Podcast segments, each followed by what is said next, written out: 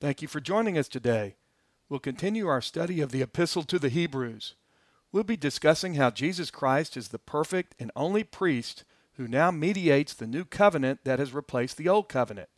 And his ministry of the new covenant is a more excellent ministry than the old covenant ministry of the Levitical priest. So if you'll open up your Bibles to the book of Hebrews, chapter 8, we'll begin our lesson. Good morning.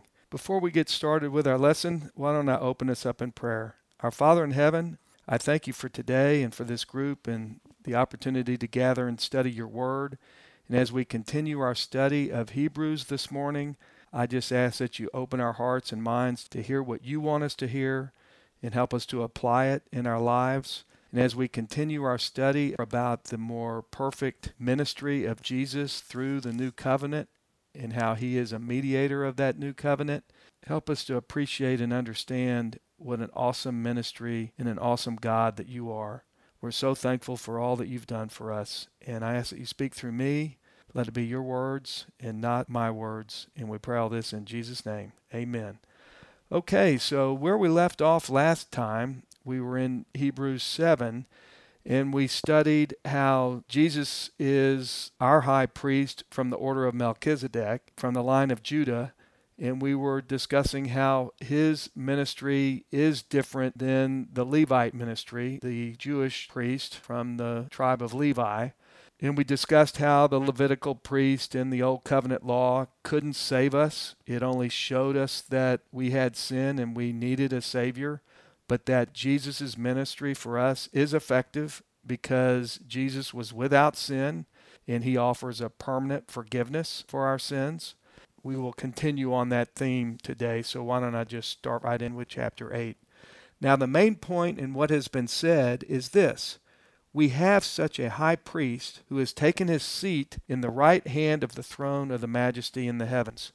So he's saying the main point of this letter so far has been to show that Jesus is the high priest, that his high priesthood in the new covenant is a better ministry. And when Jesus finished, what did he do after he did what he came to earth to do, which was to show us how to live, live 30 years, pick 12 disciples, pour into them for three years, die and pay the penalty for our sins, be buried and rise again. And then where did he go? He went and sat down at the right hand of the Father. And when he sat down, he didn't sit down because he was tired. He was finished with the work that he had to do here his work was finished, and Jesus is now at the right hand of the Father. And that's evidence that his priesthood is superior to the Levitical priest, who had to continually offer sacrifices. They had to continue to work. Their work was never finished, so they could never sit down. Jesus, when he finished his work, he was able to sit down in a high position of authority at the right hand of God the Father. Verse 2, it says, A ministry in the sanctuary and in the true tabernacle which the Lord pitched, not man. So Jesus is in a heavenly sanctuary. It's been built by God, which is further evidence of his high priesthood. He's not on the cross and he's not in the grave now.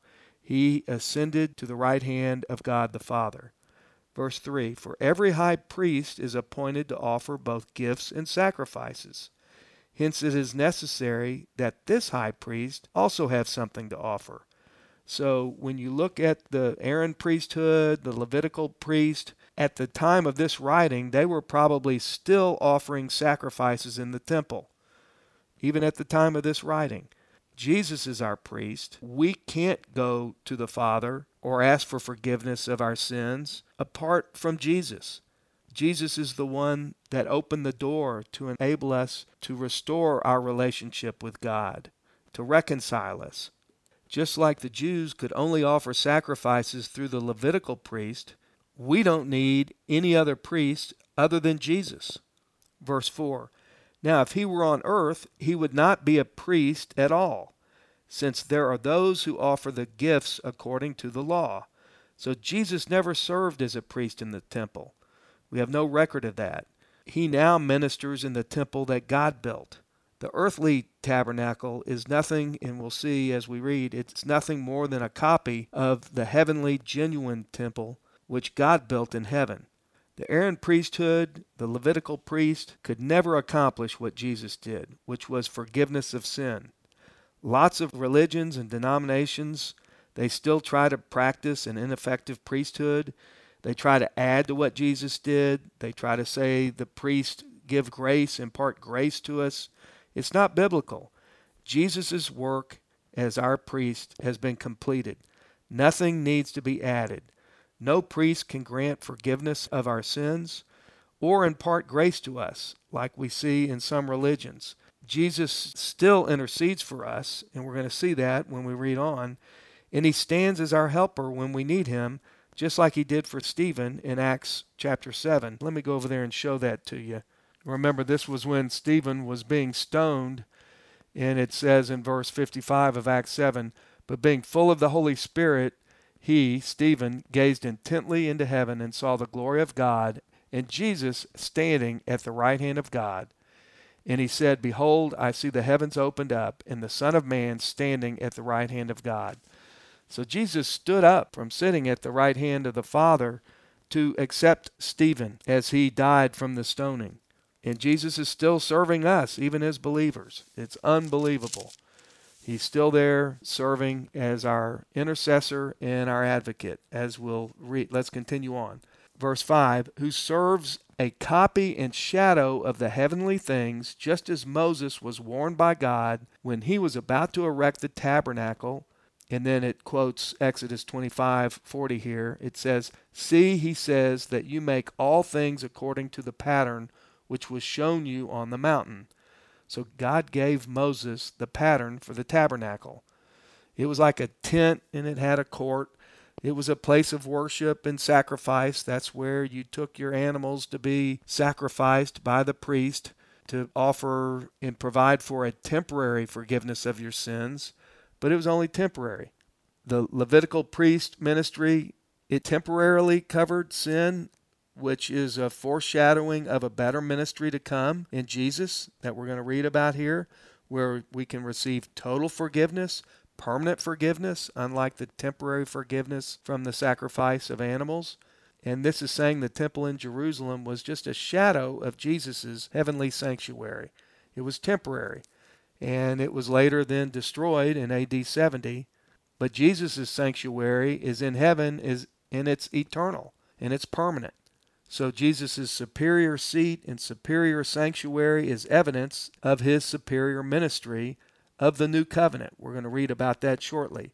Let's go to verse 6. But now he, being Jesus, has obtained a more excellent ministry by as much as he is also the mediator of a better covenant which has been acted on better promises.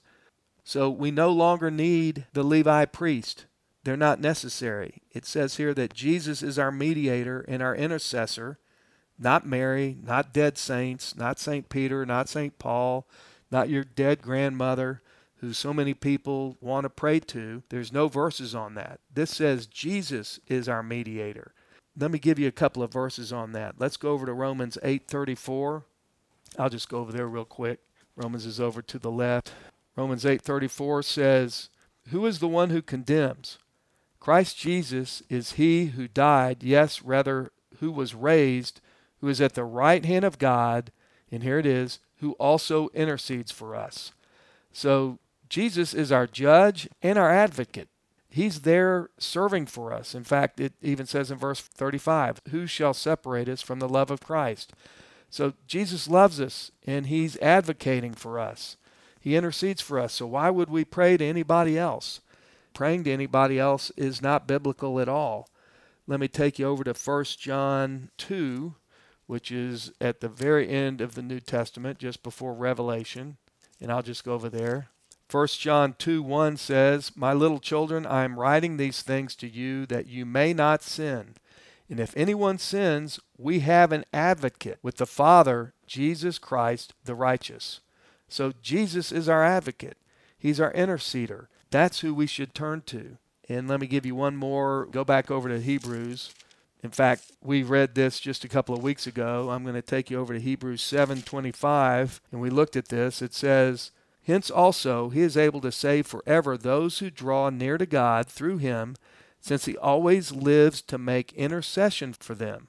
For it was fitting that we should have such a high priest, holy, innocent, undefiled, separated from sinners, and exalted above the heavens, who does not need daily, like those high priests, he's talking about the Jewish high priest, to offer up sacrifices, first for his own sins and then for the sins of the people, because he did once for all when he offered up himself. This is just further evidence that Jesus is our high priest. We don't need any other priest at all. I'm going back over to Hebrews 8, verse 6. Mediator means stand between two people to bring them together. So his ministry is of the new covenant. The Levitical priest and false religions that have priests, they were all trying to reconcile people to God, but they're not effective. Jesus is the one who's effective. He is the mediator of the new covenant. The problem is with the people, not with the covenant or the law. And we're going to be discussing here the new covenant in Jeremiah 31 31. In fact, it's going to be quoted here. That's where it's promised that there will be a new covenant in Jeremiah 31 to replace the old covenant. In Jeremiah 31, it's promised that there will be a new covenant to replace the Mosaic law that had been written 600 years earlier couple of things before I go on with the text. The new covenant, as we'll see, there's several aspects to it. It was written by God. Number two, it's different from the old covenant. Number three, it's made with Israel, that we'll see, although I'll discuss the church can benefit from it. Number four, it's not legalistic. Number five, it's internal, not external. It's not an outward religious sort of doing a bunch of things. It's not about being religious. Six, it's personal. Seven, it brings total forgiveness. And finally, eight, it replaces the old covenant and the law. Nobody was ever saved by the old covenant or the Mosaic law. So let's go back to the text. We're in verse 7. It says, If that first covenant, which is the old covenant, if that first covenant had been faultless, there would have been no occasion sought for a second or a second covenant. So the Mosaic law, it had limitations. Now, it showed that we were sinners, it showed that we needed a Savior, but it couldn't bring permanent forgiveness. The Old Testament sacrifices didn't cleanse us of sin permanently. Verse 8, it says, For finding fault with them, meaning God has a problem with the people. It's the people. The law was good, just people couldn't uphold the law. So it says, For finding fault with them, he says, Behold, days are coming, says the Lord, when I will effect a new covenant. First of all, right here, you see it's God that does it. That's the first thing. When I will effect a new covenant. So God does this. It's not anything that we do. And it's a new covenant. If something's going to be new, that means it's different from the old covenant. So that's the second point. It differs from the old covenant. And we see who is this new covenant with? It's with the house of Israel and with the house of Judah. Remember, when this is written, Israel and Judah, the two kingdoms, had split. There had been a civil war after Solomon's reign as king. They were separated at this time. We had the northern kingdom that had 10 of the 12 tribes of Israel and we had the southern kingdom that had two of the tribes. And what's really interesting, guess what? You remember when they were about to go into the land, when Moses was leading them through the wilderness, and they sent spies in to spy out the land, one representative from each of the 12 tribes of Israel, and they all came back, and 10 of the spies who represented 10 of the tribes said, No, no, we can't go in. The people there are too big. No, we should go back. No, we can't go in. And two of the representatives from two of the tribes of Israel, Joshua and Caleb, said, No, we ought to go in. This is the land that God promised us. God will protect us. We ought to go in. And they took a vote and tribes of Israel voted, nope, we're not going in. And so they had to walk for another 40 years until that generation died, and then the second generation went in. So it's interesting that in the northern kingdom, they were the 10 tribes that didn't want to go in, and the southern kingdom was comprised of the two tribes that did want to go into the land. Very interesting. But God's going to bring them all back together in the millennial kingdom. God intends to reconcile them back together, all the 12 tribes of Israel, through Christ. We can see that in 2 Corinthians 5:19. I'll take you over there just so you know I'm not making that up. This is a promise that God is making to Israel. 2 Corinthians 5:19 says, namely that God was in Christ reconciling the world to himself, not counting their trespasses against them, and he has committed to us the word of reconciliation. So it's the world. Christ is going to bring Jews and Gentiles together, and he's going to bring back together the 12 tribes of Israel. And I'll explain that a little bit further in just a minute. It goes on and says in verse 9, not like the covenant which I made with their fathers. This is talking about the old covenant. On the day when I took them by the hand to lead them out of the land of Egypt, for they did not continue in my covenant, meaning the Mosaic covenant, and I did not care for them, says the Lord. For this is the covenant that I will make with the house of Israel. So, this is a covenant that is made with the nation of Israel. This is not a covenant made with the church. The church is separate, but I'm going to show you where we benefit from that. The Israelites, they couldn't keep all the Mosaic law, and it was a covenant of law. It goes on. Let me pick back up in verse 10. After those days, says the Lord, I will put my laws into their minds, and I will write them upon their hearts. So it's internal, it's not external religious stuff. The Mosaic law was written on stone tablets, but this is done by the Holy Spirit. It's true worship that involves your heart internally. It's not external rituals. It goes on, it says, And I will be their God, and they shall be my people. And they shall not teach everyone his fellow citizen and everyone his brother, saying, Know the Lord. Let me clarify this a little bit. John 14, 26. Let me go over and show that to you. It's the Holy Spirit that teaches us. John 14, 26 says, But the Helper, the Holy Spirit, whom the Father will send in my name, this is Jesus talking, he will teach you all things and bring to your remembrance all that I said to you.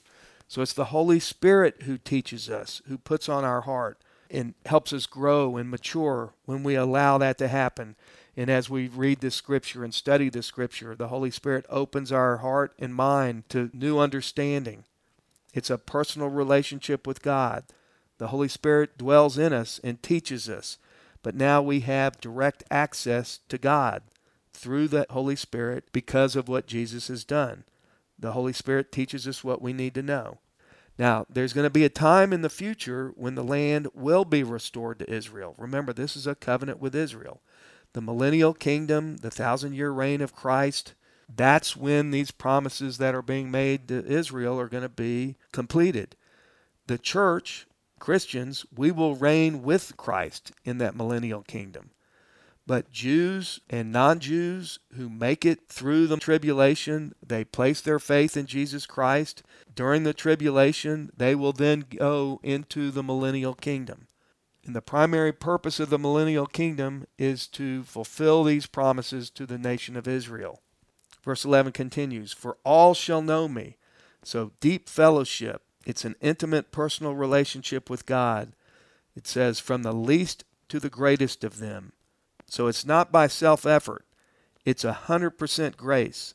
And that's where we get our true peace because our sins are forgiven and our relationship with God has been restored. Verse 12 For I will be merciful to their iniquities, and I will remember their sins no more. So there's total forgiveness. The old covenant couldn't do that. Only Jesus' death, burial, and resurrection could provide a pathway for us to be restored with God. And you see, it says, He will remember our sins no more. This is incredible, this total forgiveness. And one of my favorite Psalms is Psalm 103. I'll go over there and read it to you. Psalm 103, verse 12. And it says, As far as the east is from the west, so far has He removed our transgressions from us. This is amazing. So, this was written before anyone knew that the earth was round. And yet this works because the earth is round. Think about it. That's how far removed our sins are when we are Christians and have been forgiven. You know, if you start out going east, you will continue to go east. You'll never get to west. You'll just keep going east, east, east. Or if you start out west, you'll keep going west. You'll keep going in a circle, but you're always going west. So, east and west, it means it's infinite. That's how far removed our sins are. If you went north, eventually you'd start going south. Or if you start out going south, eventually you'd be going north. This is incredible. And David wrote this. How did David know that the earth was round? Well, this is God speaking through David as he wrote this psalm. I don't think David really understood that. But clearly, God knew the earth was round. It's just amazing.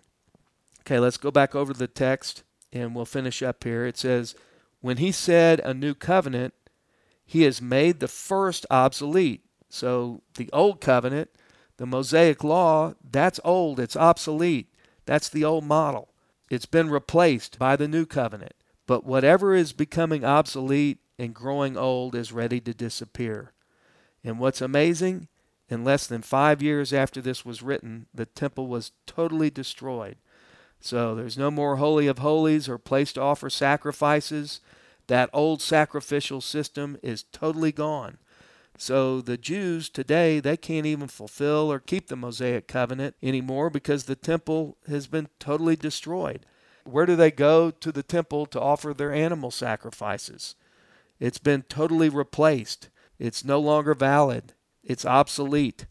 Let me take you, and we'll get there next week. Look at chapter 9. Just look ahead over to verse 15. It says, And for this reason, he is the mediator, talking about Jesus, of a new covenant, in order that since a death has taken place for the redemption of the transgressions that were committed under the first covenant, that means the Mosaic covenant, those who have been called may receive the promise of the eternal inheritance. So we have eternal security by the work of Jesus Christ. Now, while this covenant is made, you see, with the house of Israel and the house of Judah in verse 8, let me show you where Christians become beneficiaries because of our faith in Jesus Christ. I'm going to take you over to Galatians 3 and you might want to go over there and look at that. Galatians is over to the right, just after 1st and 2nd Corinthians, just after Acts and Romans. We're going to look at a couple of verses. First, let's look at Galatians 3, and I'll begin in verse 7. It says, Therefore, be sure that it is those who are of faith that are sons of Abraham. In the scripture, foreseeing that God would justify the Gentiles by faith, preached the gospel beforehand to Abraham, saying, all the nations shall be blessed in you. So, do you see that? All the nations. That's the nation of Israel as well as the non Jewish, the Gentile nations. All nations will be blessed in Abraham. Verse 9 So then those who are of faith are blessed by Abraham the believer. For as many as are of the works of the law are under a curse, for it is written, Cursed is everyone who does not abide in all things written in the book of the law to perform them. So you're cursed if you don't obey every single aspect of the law. So we all have a problem with God because we're all sinners. But God solved our problem, and it's grace through faith in Jesus Christ alone. Verse 11 Now that no one is justified by the law before God is evident, for the righteous man shall live by faith. However, the law is not of faith. On the contrary, he who practices them shall live by faith. Christ redeemed us from the curse of the law, having become a curse for us. For it is written, Cursed is everyone who hangs on a tree, in order that in Christ Jesus the blessing of Abraham might come to the Gentiles, so that we might receive the promise of the Spirit through faith. So God imputed the righteousness to Abraham because of his faith, and now the Gentiles in the church receive blessings of the Abrahamic covenant by faith and God's grace without being under the covenant with the Jews. You see that? And then let me show you one more verse. Just skip down to verse 29, and it says, And you, meaning believers, all men and women, all believers, and if you belong to Christ, then you are Abraham's offspring, heirs according to the promise. So Gentiles who have faith are considered the spiritual seed of Abraham. We're not his physical seed. There's two distinct seeds of Abraham physical, meaning the Jews, and spiritual. But both will inherit the kingdom, at least the physical seed of Abraham, Jewish people who place their faith in Jesus Christ, will also inherit the kingdom. And again, the only Jews that move into the millennial kingdom are those who place their faith in Jesus Christ during the tribulation. Okay, so let me just summarize what we've read today. The Old Covenant and the Mosaic Covenant and the need for priest is over. It's been replaced with the New Covenant, and Jesus is the only priest. Having priests that impart grace to you is not biblical. Number two, Jesus is our high priest who offered the perfect sacrifice for our sins. Our debt has been paid for past, present, and future sins. For all believers have been paid. There's nothing more to contribute to our salvation by us. We don't earn it. There isn't anything that we can contribute to it. Otherwise, we're cheapening the gospel. We're saying Jesus didn't get the job done. He needs our help. His sacrifice was ineffective on its own to save us.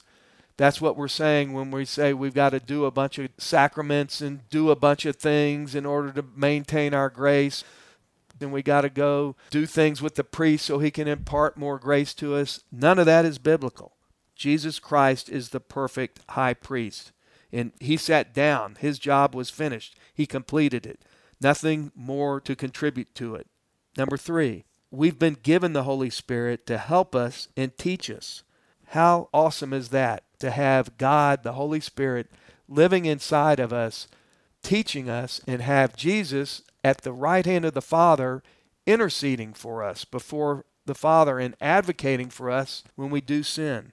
What a privilege and an honor to be able to go directly to God through Jesus, who is our mediator and intercedes for us. We don't need to be praying to Mother Mary while I hold her in very high regard in high respect what she did and accomplished and the abuse that she probably received from others, verbal abuse and ridicule because she was pregnant and they thought she was pregnant because she was pregnant out of wedlock because she became pregnant with Jesus before she and Joseph had come together. She was a virgin. And I'm sure there were lots of people that really looked down on her because of that the penalty for having sex before marriage was death, was stoning. And so I'm sure she went through a lot, and I hold her in very high respect. But there's nothing in the Bible that says we are to pray to her, or that she intercedes for us, or that she is our redemptress. Jesus Christ alone is who intercedes for us and who redeemed us. We should have tremendous peace and joy knowing what Jesus has done for us and has accomplished for us and it's completed. Because of that, we should pursue Jesus with all of our heart, and we should pray that the Holy Spirit continues to sanctify us and help us become more Christ like and help us grow in our personal relationship with the Lord. What an awesome God we have. What an incredible plan to redeem us that Jesus has brought forth as he ministers and mediates the new covenant for us. What an awesome God. And so we'll come back next week and pick up with chapter 9. Thank you for joining us today. Larry would love to hear from you. If you have any questions or comments, you can reach out to Larry at larryo'donnell.com. You can also sign up to receive this weekly podcast and Larry's weekly blog at larryo'donnell.com. We hope you will join us next time as we continue our study.